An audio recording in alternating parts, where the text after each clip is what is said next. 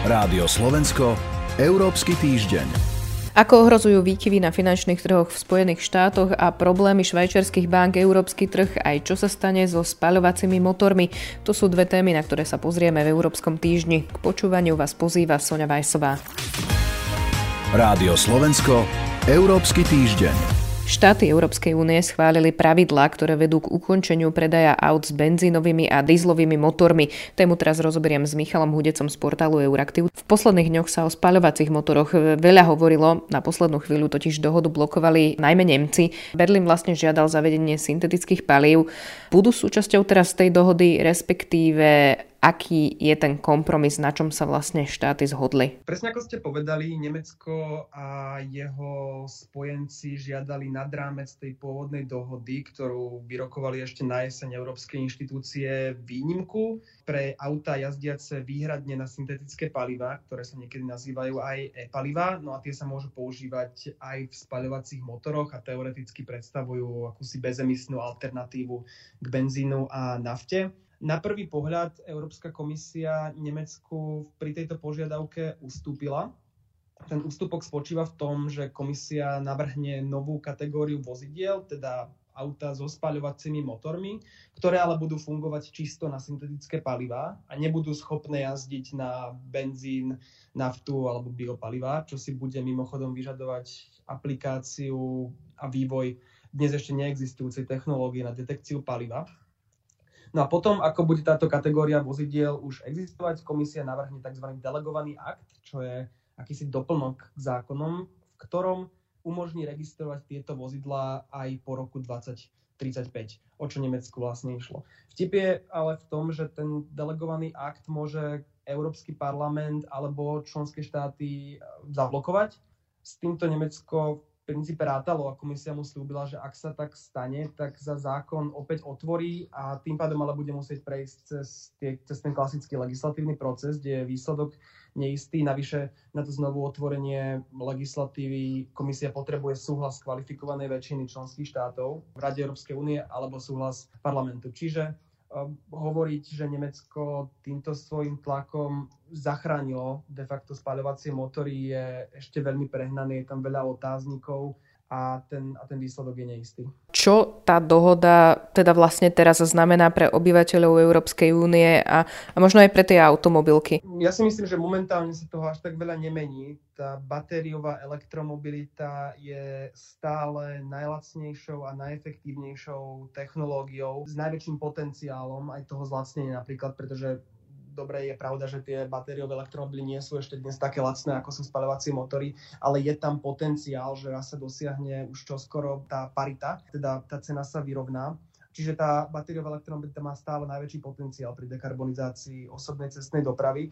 No a, a tie európske automobilky si teraz musia sami veľmi dobre zvážiť, že či sa pokúsia dobehnúť azijské a americké automobilky v batériovej elektromobilite, kde majú náskok alebo budú investovať do neistej a stále veľmi drahej technológie, akými sú syntetické palivá, ktoré navyše viaceré výskumy a štúdie, štúdie a analýzy ukazujú, že ani v roku 2035, ani v prípade, že by sa ten vývoj syntetických palív zrýchlil, tak ani vtedy tých palív nebude dosť na to, aby dokázali a dokázali vytvoriť nejakú, nejakú alternatívu pre batériovú elektromobilitu. Ja sa opýtam úplne tak jednoducho laicky, že vlastne po tom roku 2035 ja ako užívateľ toho auta, to znamená, že po roku 2035 si nekúpim auto, ktoré je na dízlový alebo benzínový pohon, alebo budem musieť splňať to auto nejaké normy, ale tie, ktoré auta teraz jazdia,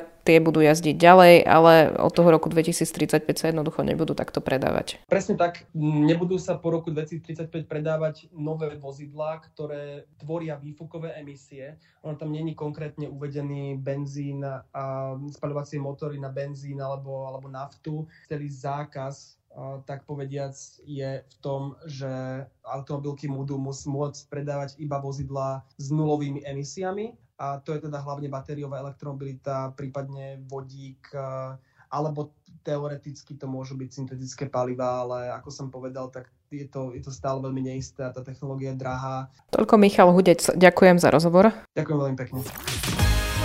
Rádio Slovensko, Európsky týždeň.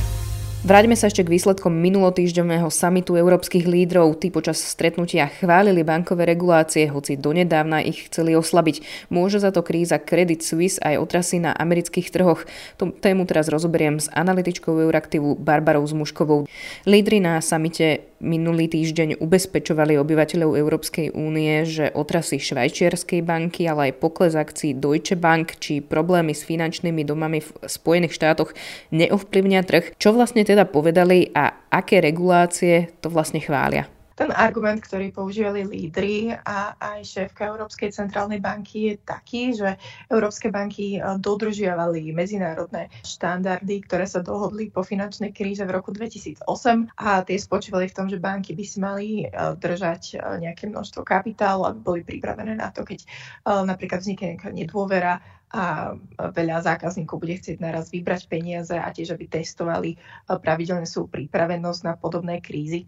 A Európska centrálna banka argumentuje, že sú to stovky a tisíce európskych bank, e, ktoré tieto pravidla dodržiavajú a že problémy, ktoré vznikli napríklad v Amerike, a na ktoré potom doplatila napríklad aj tá švajčiarská banka, vznikli tým, že tam sa tie regulácie oslabovali. Čo sa vlastne teda štáty obávajú a prečo je to dôležité? Celkové je to nervozita, keď veľké banky majú problémy.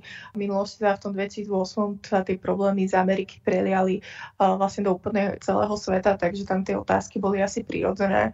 Uh, istým spôsobom na to doplatila vlastne aj tá Deutsche Bank, uh, ktorej začali klesať akcie, ale už sme prakticky za tým. Tie akcie sú už uh, späť na tých pôvodných úrovniach, takže obávali sa zase, keď padnú veľké banky, tak uh, sa to vtedy rozlielo vlastne do úplne celej ekonomiky a preto je teda dôležité, aby banky sa správali zodpovedne, najmä v týchto časoch, keď tie problémy v Amerike boli aj s tým, že investovali do kryptomien alebo naleteli nejakým podvodníkom. Celý ten systém teraz viacej skúša aj to, že sa zvyšujú úrokové sadzby, že už to nie je taký voľný systém ako niekoľko rokov dozadu. Takže je dôležité, aby tie regulácie zostali silné, čo sa vlastne aj riešilo donedávna pri nápadoch alebo pri snahe o zjednotenie toho systému v rámci Európskej bankovej únie, tak e, donedávna, keď bol ten trh priaznivejší, tak sa objavili nápady, ktoré podporil Európsky parlament aj členské štáty, aby sa tie medzinárodné, alebo aby sa v tej bankovej únii e, odchýlilo od tých medzinárodných štandardov, pretože tie regulácie už začali brať ako niečo zlé, škaredé, niečo, čo tie banky priškrcuje. A teraz sa s takým väčším, väčšou zodpovednosťou, vážnosťou znova pozerajú na tú bankovú úniu a skôr volajú potom a súhlasia s tou Európskou centrálnou bankou, že tie medzinárodné štandardy by mali byť v čo naj, najviac plnej miere e, aplikované aj do záväzných európskych pravidiel. Ja možno ešte doplním jednu informáciu, že vlastne Európska centrálna banka zvýšila úrokové miery o pol percentuálneho bodu a to aj teda napriek krachom amerických bank a vlastne infláciu považuje za väčší problém než e, teda problémy bank v Spojených štátoch. Áno, tým ona vlastne hovorí, že dokazuje, že e, tú dôveru ktorú Európske banky má, že sa neobáva im vlastne pridať ešte aj tú ďalšiu úrokovú sadzbu. Uzatvára Barbara Zmušková. Ďakujem vám za rozhovor. Ďakujem aj ja. Počúvali ste Európsky týždeň, pripravili ho Sonja Vajsová a portál Euraktiv.